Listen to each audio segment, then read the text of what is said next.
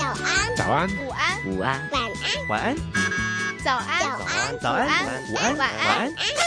公共广播九十五周年，朝九晚五普通话。阿女做紧咩啊？功課做功课。哦，哇！原來喺度煲電話粥啊你，嚇死人咩？我打電話問功課咋？呃鬼食豆腐啊！阿媽細個嗰陣就真係有打電話問功課，打上電台問，仲會播出街添啊！我同同學研究緊廣譜對譯啊嘛，梗係要真人發聲㗎啦。嗱，好似你頭先煲緊電話粥，就係、沒完沒了的打電話。啊，呃鬼食豆腐啊！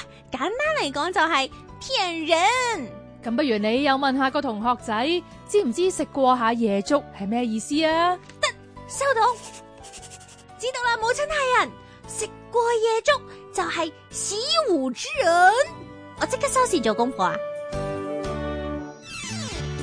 朝九晚五，朝九晚五，普通通話，香港電台香港电台普通话台制作。